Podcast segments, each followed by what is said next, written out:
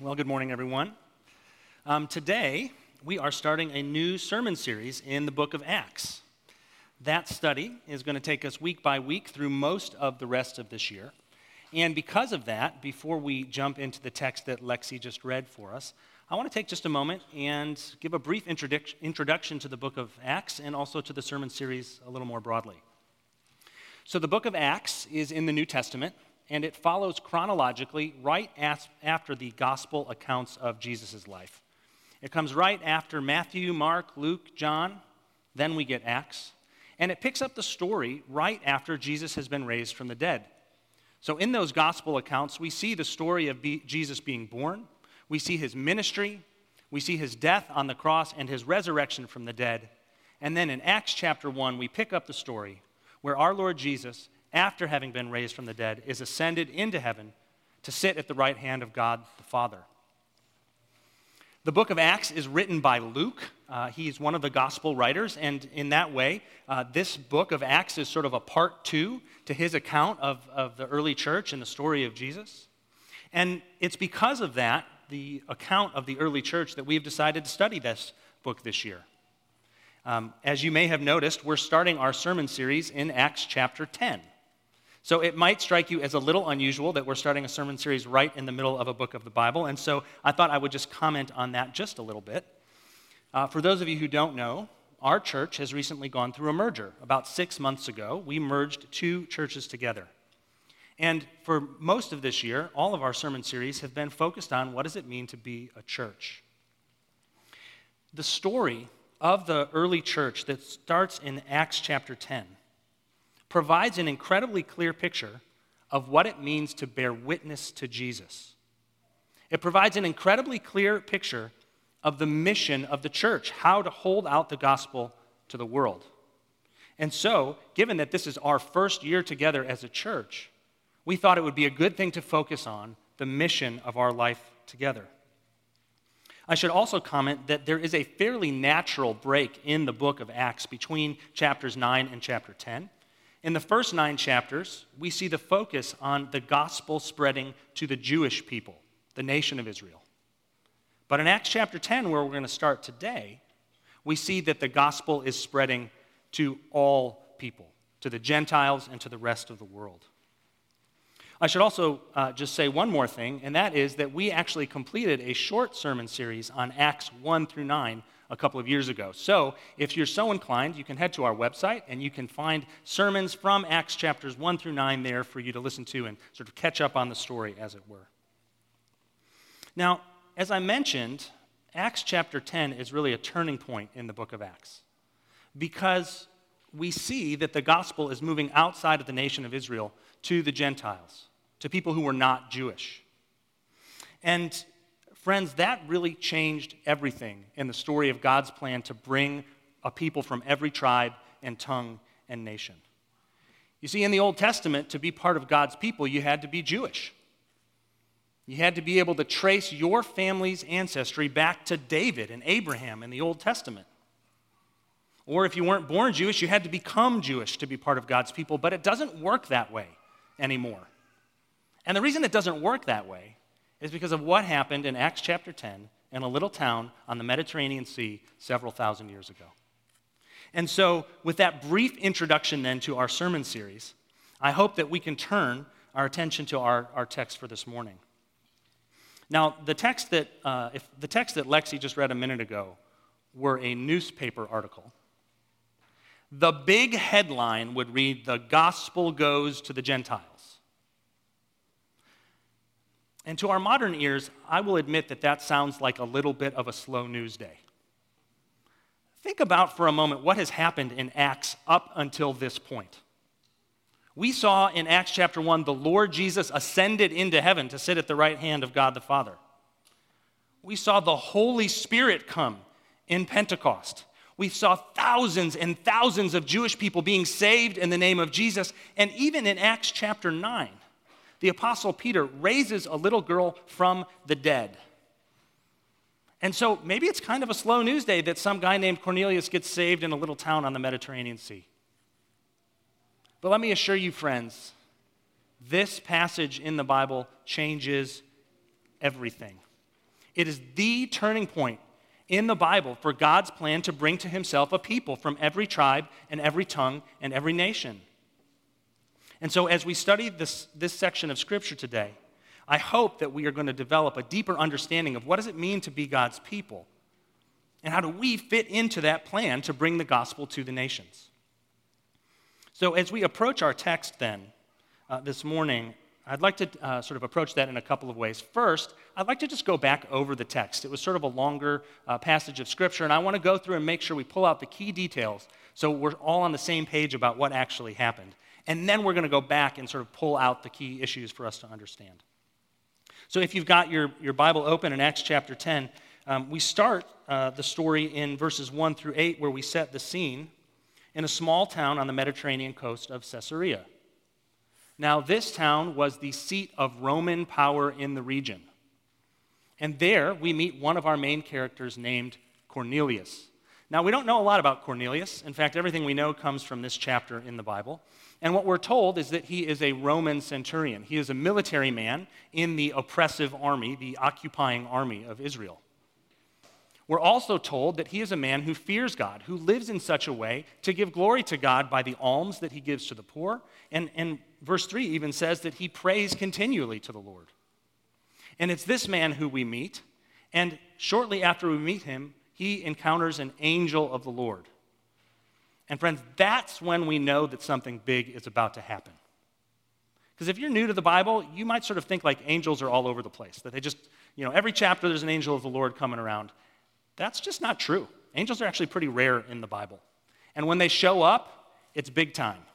So, for example, when Jesus was born, there were angels of the Lord. When Jesus was resurrected, there were angels of the Lord. When Jesus was ascended, there were angels of the Lord. And when Cornelius gets saved, there are angels of the Lord. So we know what's going on in this chapter is going to really have a huge impact on God's plan for the gospel in the world. It's this angel that tells Cornelius to send for a man named Peter in the city of Joppa.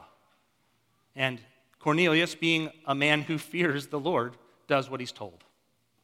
And so then we crossfade into scene two, which p- picks up in chapter 8, where we're now in the city of Joppa, which is about 30 miles south of Caesarea, still on the Mediterranean coast. And there we meet a man named Peter, who is on a uh, rooftop, hungry, waiting for something to eat. Now, unlike Cornelius, we know quite a lot about Peter.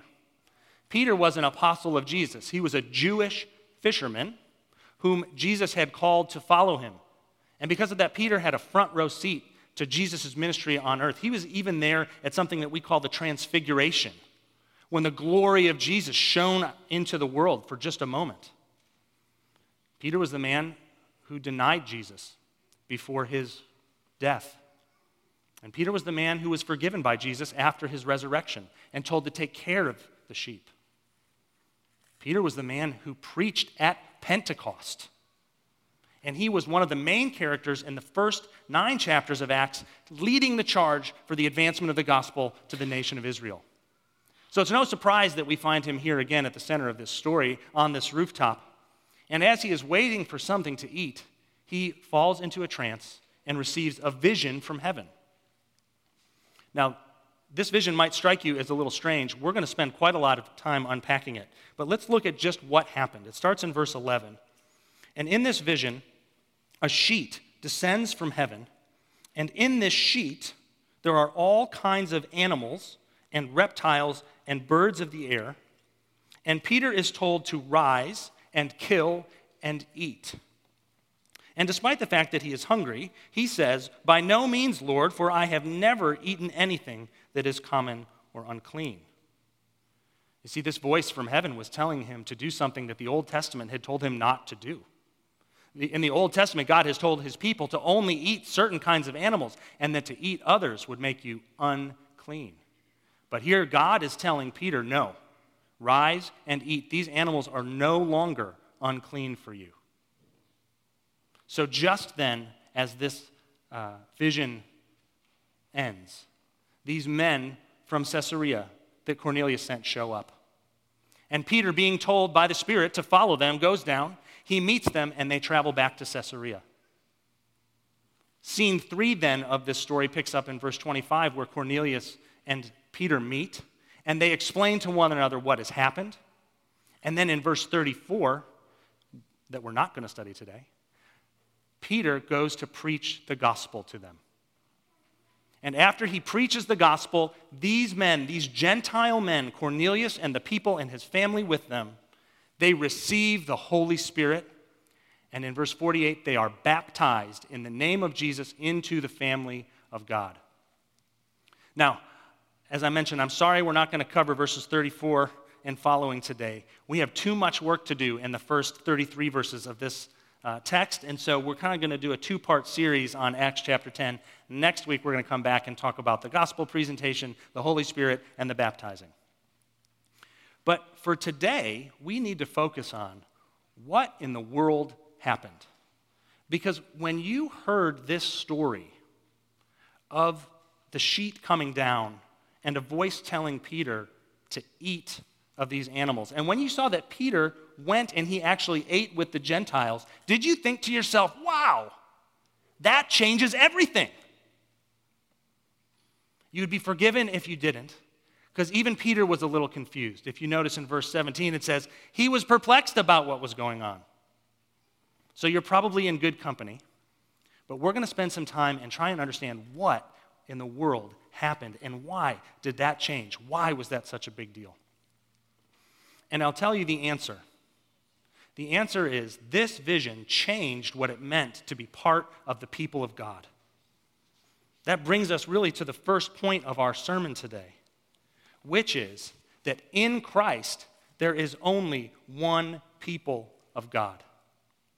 In Christ, there is only one people of God. And we see that coming out in the text in two ways. The first is by looking at the beginning and the end. What happened? At the beginning, we have a Roman centurion Gentile who does not know Jesus, and we have a, a Jewish man named Peter, a fisherman. These men are enemies.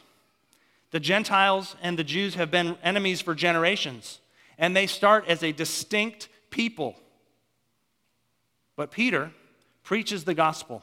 The Holy Spirit comes and they are baptized in the same name of Jesus and so become part of the family of God. Together, there is a unity that happens in the gospel by the end of this chapter. In fact, when Peter goes back to Jerusalem in chapter 11 to tell his Jewish brothers in Christ what had happened, they were astonished not because Peter preached the gospel, but because Peter welcomed these brothers into the fellowship that was only due to Christians. He ate with them and he baptized them in the name of Jesus. And that was offensive and shocking to the Jewish Christians. But, friends, there was at the end of this story only one people of God. And we see Peter explain that to us, how exactly it happened, in the way that he interprets these, this vision for us. You see, at the beginning of this text, we see that this vision is really predominantly about food. He's saying to, God is saying to Peter, go ahead and eat all kinds of food. No longer are there any unclean or clean foods. But he's doing that for a really important reason. He's doing that because Peter needed to be able to eat those foods in order to be able to eat with the Gentiles. And we see by verse 28 that Peter has it figured out. Peter has it figured out that we're not really just talking about food being clean and unclean, we're talking about people being clean and unclean. Take a look at verse 28. It says this You yourselves know how unlawful it is for a Jew to associate with or to visit anyone of another nation. But God has shown me that I should not call any person common or unclean. At the beginning of this chapter, we had an unclean Roman centurion. By the end of this chapter, we have a clean brother in Christ who has been baptized in the same way that Peter was. Friends, this changed everything. In fact, this text in Acts chapter 10 is really a fulfillment of what Jesus told his disciples what happened in Acts chapter 1. Remember, in Acts chapter 1, before Jesus was ascended, he said to his disciples, While I am gone, while you're waiting for me to return, you are going to be my witnesses in Jerusalem, and you're going to be my witnesses in Judea and Samaria, and you're going to be my witnesses to the end of the earth. And right here, when Cornelius becomes part of the family of God by being baptized in the name of Jesus, that mission to the rest of the world gets started. It was an amazing transformation. And in Acts chapter 10, we learn that there is only one people of God. But like we said before, it wasn't always that way. It hasn't always been that way that there were only one people of God. So I think the second question we need to ask of this text is what happened? What changed? How did we go from having a distinct set of nations to one people of God? Well, that brings us to the second point of the sermon for today. The first point was that in Christ there are only one people of God. The second point is because Jesus makes all people clean. There are only one people of God because Jesus makes all people clean. I wonder if you noticed in this passage how often the idea of being clean and unclean has come up. It's really central to the idea of what is going on. And, um, you know, that is sort of a foreign idea to most of us. And so, really, to understand what happened to change the fundamental nature of what it meant to be part of the people of God, we need to go back and understand what it means to be clean and unclean. And to do that, we need to go all the way back to the Old Testament and figure out what did God say to his people about these food laws in the first place. So I'm just going to flip over to Leviticus chapter 11. You don't have to flip there if you don't want to. And I'm going to read to you what God said to his people about these food laws in the first place so that we can understand what does that have to do with Acts chapter 10 and the people of God. I'm just going to read a part of it. It starts um, in verse 1. It says this And the Lord spoke to Moses and Aaron, saying to them, Speak to the people of Israel, saying, These are the living things that you may eat among all the animals that are on the earth. Whatever parts the hoof and is cloven footed and chews the cud, among the animals you may eat. Nevertheless, among those that chew the cud or part the hoof, you shall not eat these. The camel, because it chews the cud but does not part the hoof, is unclean to you. And the rock badger, because it chews the cud but does not part the hoof, is unclean to you. And the hare, because it chews the cud but does not part the hoof, is unclean to you. And the pig, because it parts the hoof and is cloven footed but does not chew the cud, is unclean to you. You shall not eat any of their flesh, and you shall not touch their carcasses. They are unclean to you. And this goes on for at least 30 more verses. And we're only talking about the food laws. So either somebody in God's legal department got carried away, or this was a really big deal for the people of God to understand. Did you see what he told them? He said, If you eat these certain animals, you will be unclean. And being unclean in the Old Testament was a really big deal. Because when you were unclean, it meant that you had to go outside of the camp of Israel. It meant you had to leave the protection of God's people. It meant you had to leave the presence of God on earth. It meant you were no longer fit to worship God until you were made clean again. God's people took being clean really seriously because God told them to, and so it's not a surprise then that Peter would take this, clean, this, this sort of command very seriously. Peter was one of God's people. He was Jewish, and he knew that God had told him not to eat these unclean animals. So, of course, it took an angel and a vision of the Lord to undo this. What's happening in Acts chapter 10 is God is undoing what he did in Leviticus chapter 11. In Leviticus chapter 11, he said, Don't eat these animals or you'll be unclean. And in Acts chapter 10, he says, I'm no longer saying that any animals are clean or unclean. It was a big deal what happened in Acts chapter 10. But you know, I think there is another layer to this. Right? We can not only understand what God said to his people, we need to understand why he said it to them. Sometimes when we think about these Old Testament laws, we kind of think about them as a relic from a different age. And because of that, we sometimes think there's not much that we could learn from them. Well, that's just simply not true. God had a plan for his people. And in these laws, he reveals something about his plan for his people and who he is that is so important for us today. And so I actually want to just take a minute and even unpack these Old Testament laws in Leviticus just another, uh, for a few more minutes. You know, when we study the Old Testament laws, um, there's a sort of framework that I like to use that helps me sort of make sense of them. And I ask three questions of, of a passage in the Old Testament when I'm looking at the law. The first is what's the practical reason for this law? Did God have in mind some practical purpose to take care of his people and his wisdom and goodness that we should figure out? You got to start there. But then we also want to ask well, what does this law reveal about the nature of God? What's the theological reason for it? And then finally, because we believe that all of God's scripture points to Jesus, you have to ask how do we understand Jesus more clearly because of this law? So, what is the practical reason what is the theological reason and what is the Christological reason of any law that you're studying in the Old Testament. And I want to take that framework and apply it right here because I think it helps us make sense of what's going on in Acts chapter 10 in a really important way. So, first, the practical reason.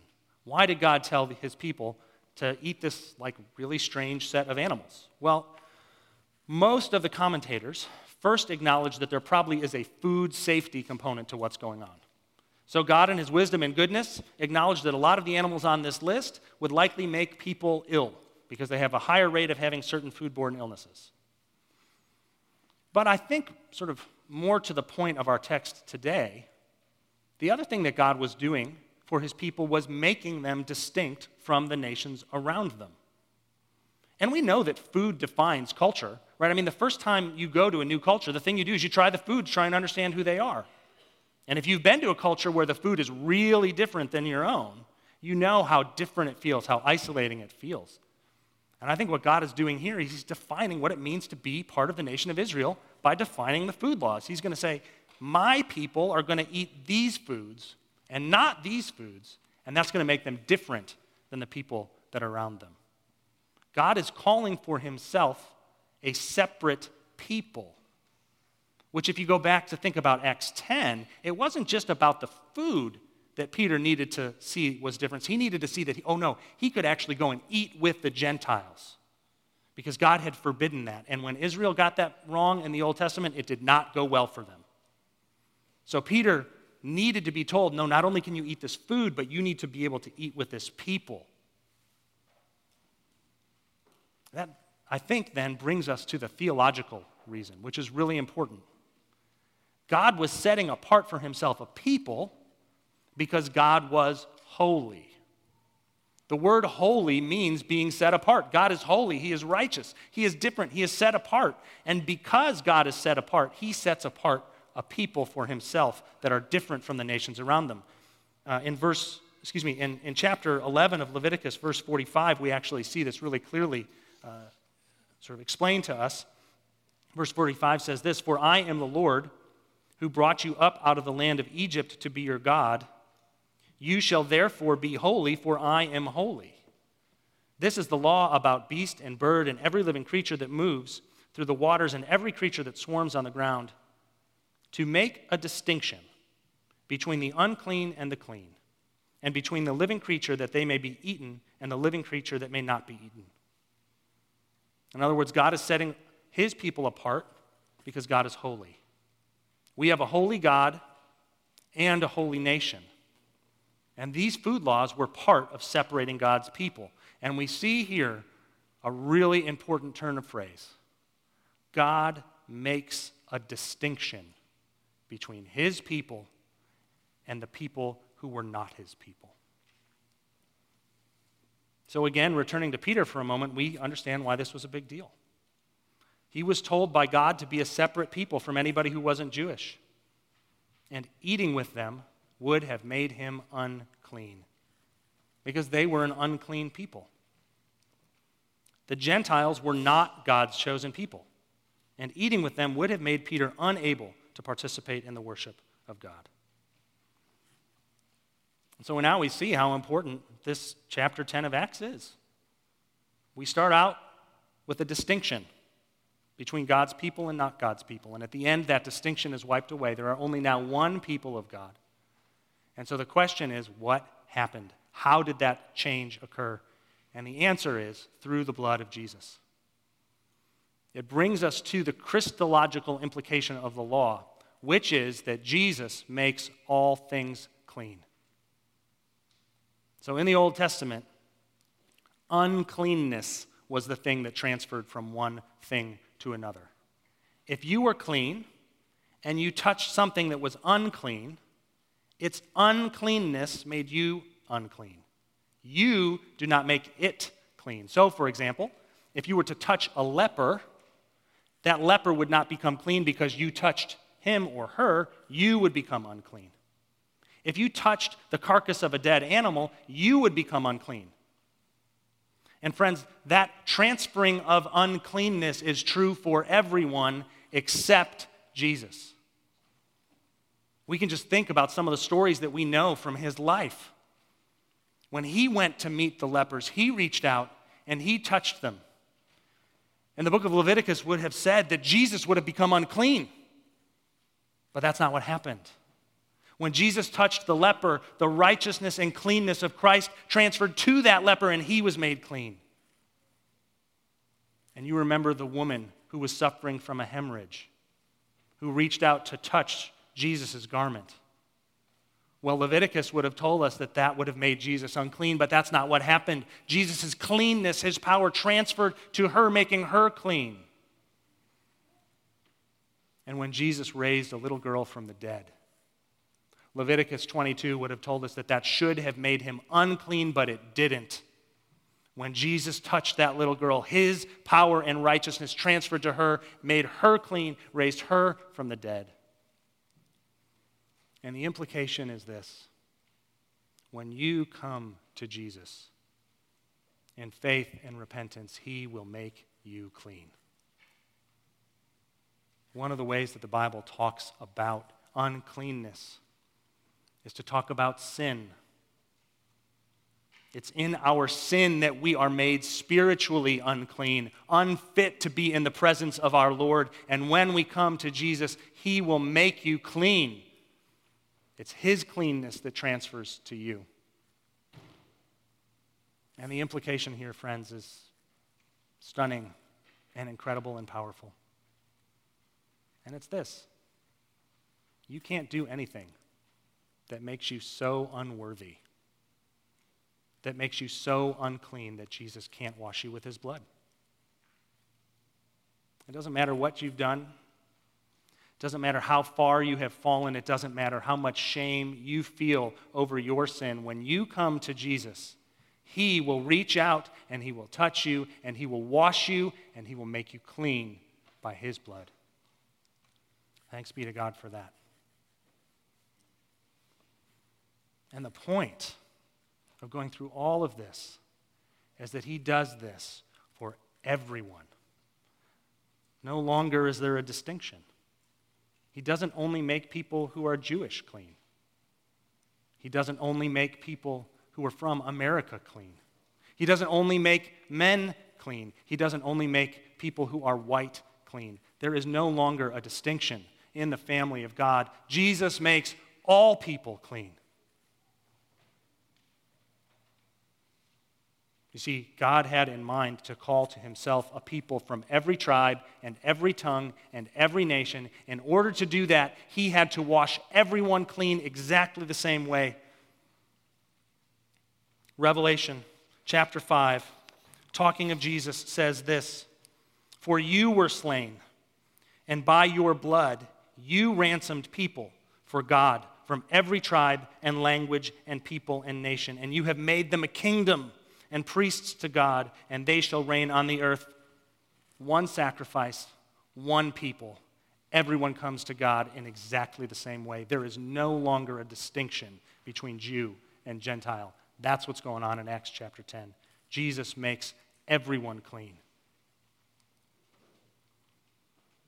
And that brings us to our third point in the sermon today. That if God does not make a distinction, neither should we. If God does not make a distinction, neither should we. You see, this text in Acts chapter 10 is one of the definitive truths in the Bible that means there is no place for racism at all in Christianity. And by that I mean, I don't mean that racism doesn't exist. I mean that in the people of God, there is no place for racism whatsoever. It is totally abhorrent to the principles of the gospel. You see, there is no distinction anymore between one people or another. There is no distinction anymore between one nation and another. We all come to Christ dirty and ashamed, and we all receive his grace. God makes no distinction in how he saves people by his grace. No one, no one is worthy of God's salvation apart from Christ. Now, friends, I want to be careful about what I'm saying here because saying there is no distinction doesn't mean there's no diversity. In fact, it's the diversity of God's people that makes the unity in the gospel so beautiful in the first place. God is calling to himself people from every tribe through the blood of Jesus. And the unity in that diversity is what makes it beautiful. Cornelius didn't have to become Jewish to be saved. The beauty of Acts chapter 10 is that he's bringing together a Roman centurion and a Jewish fisherman, men who have been enemies from birth. He brings them together and makes peace among them as one people of God, baptized in the same name of Jesus.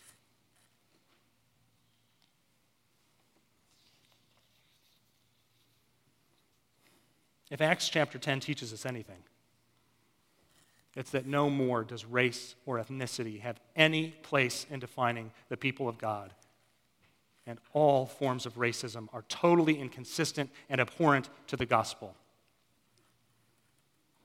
And what that means, friends, is that Christians need to be leading the charge against racism.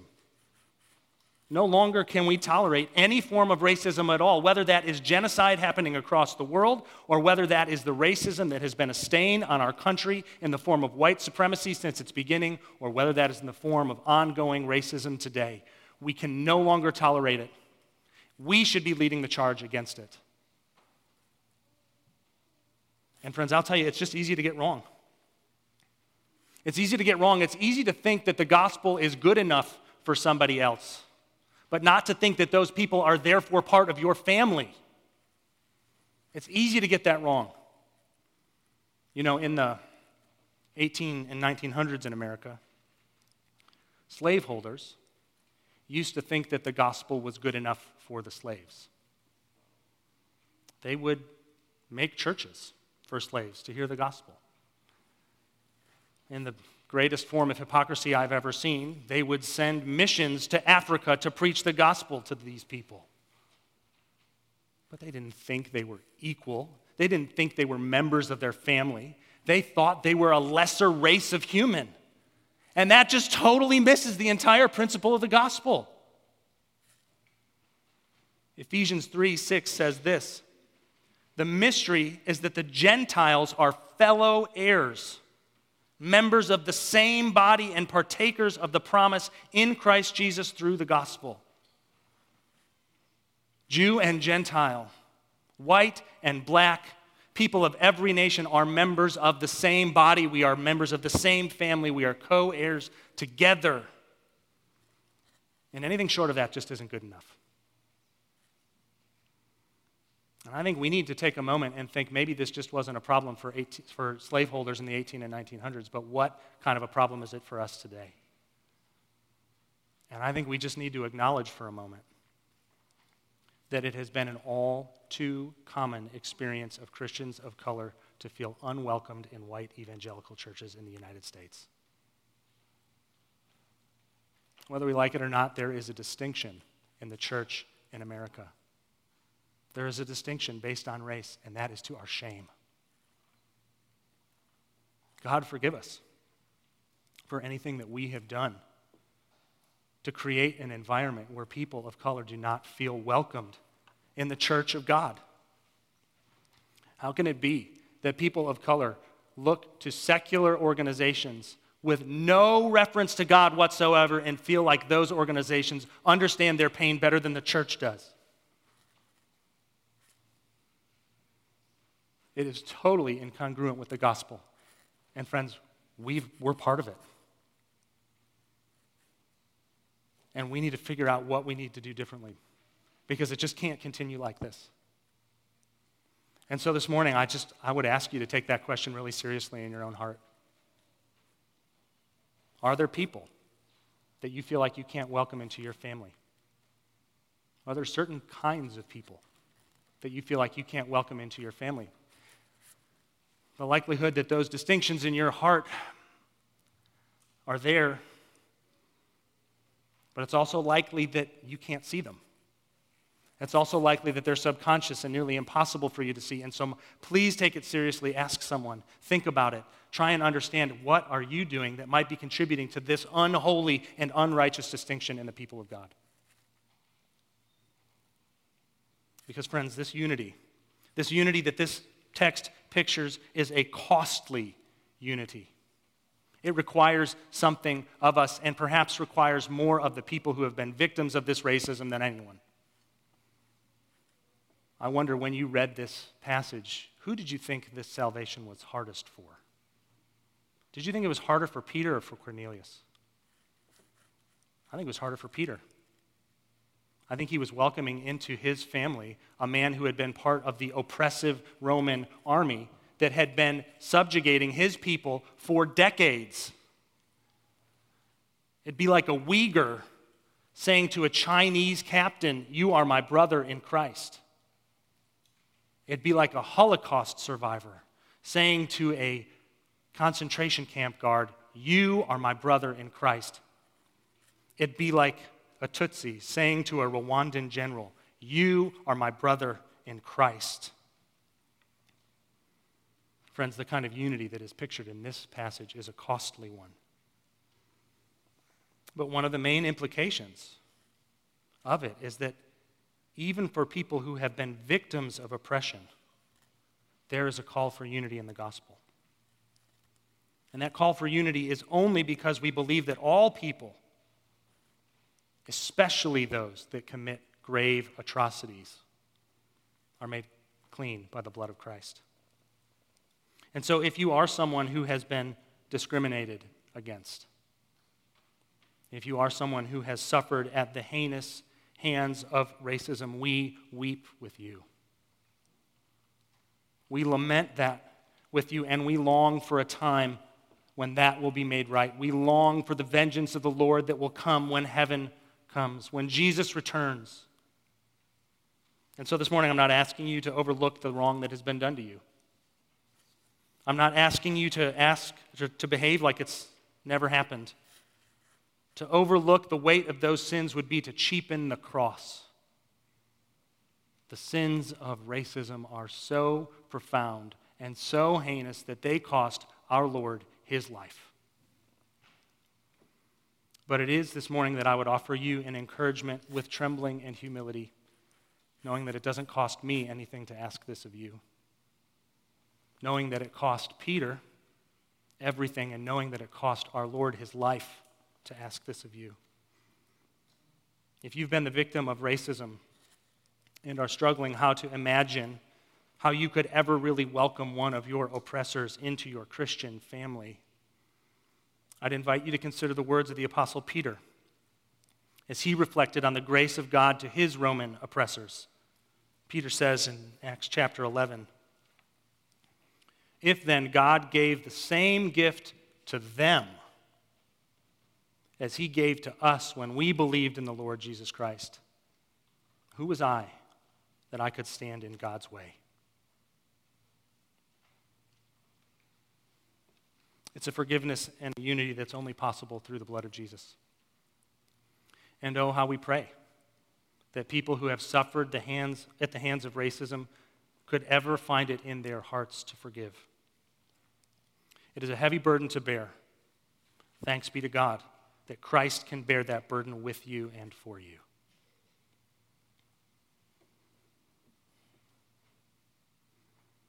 Friends, as we come to the end of our time, I actually want to remind you that despite how heavy these last few moments have been, Acts chapter 10 is a hopeful chapter. Acts chapter 10 is a, is a picture of racial unity that is bought by the blood of Christ. We begin the chapter with a Roman centurion and a Jewish fisherman. And we end together with brothers in Christ made possible by the cleansing blood of Jesus. And from this chapter begins the greatest missionary journey, the greatest missionary movement in all of history. We start to see God making a church that is multi ethnic and multinational, and it starts right here on the coast of the Mediterranean Sea thousands of years ago. And friends, we are going to pray that that multinationalism will become part of who we are today in Christ. And so, as we close, I just want to leave you with the words of Christ, and then we're going to pray. This is from John chapter 10. I am the good shepherd. I know my own, and my own know me. Just as the Father knows me, and I know the Father, and I lay down my life for the sheep. And I have other sheep that are not of this fold.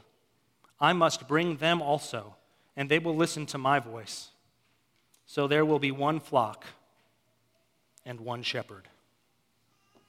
Amen. Will you pray with me?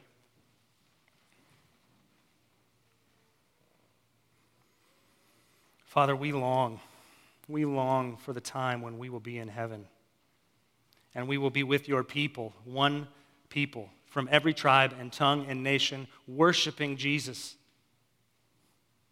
And we're so thankful that the kind of unity that will be in heaven is possible now. And we pray for that unity in your church. We pray for that, not just in the church universal, but in our church. We pray that we would be one, Father, just as you and Jesus are one. And we pray that that unity that we need help with would come to glorify you as people see the kind of multi ethnic and multinational unity that is only possible through the blood of Christ. Help us, we pray. It's in the name of Jesus we ask these things. Amen.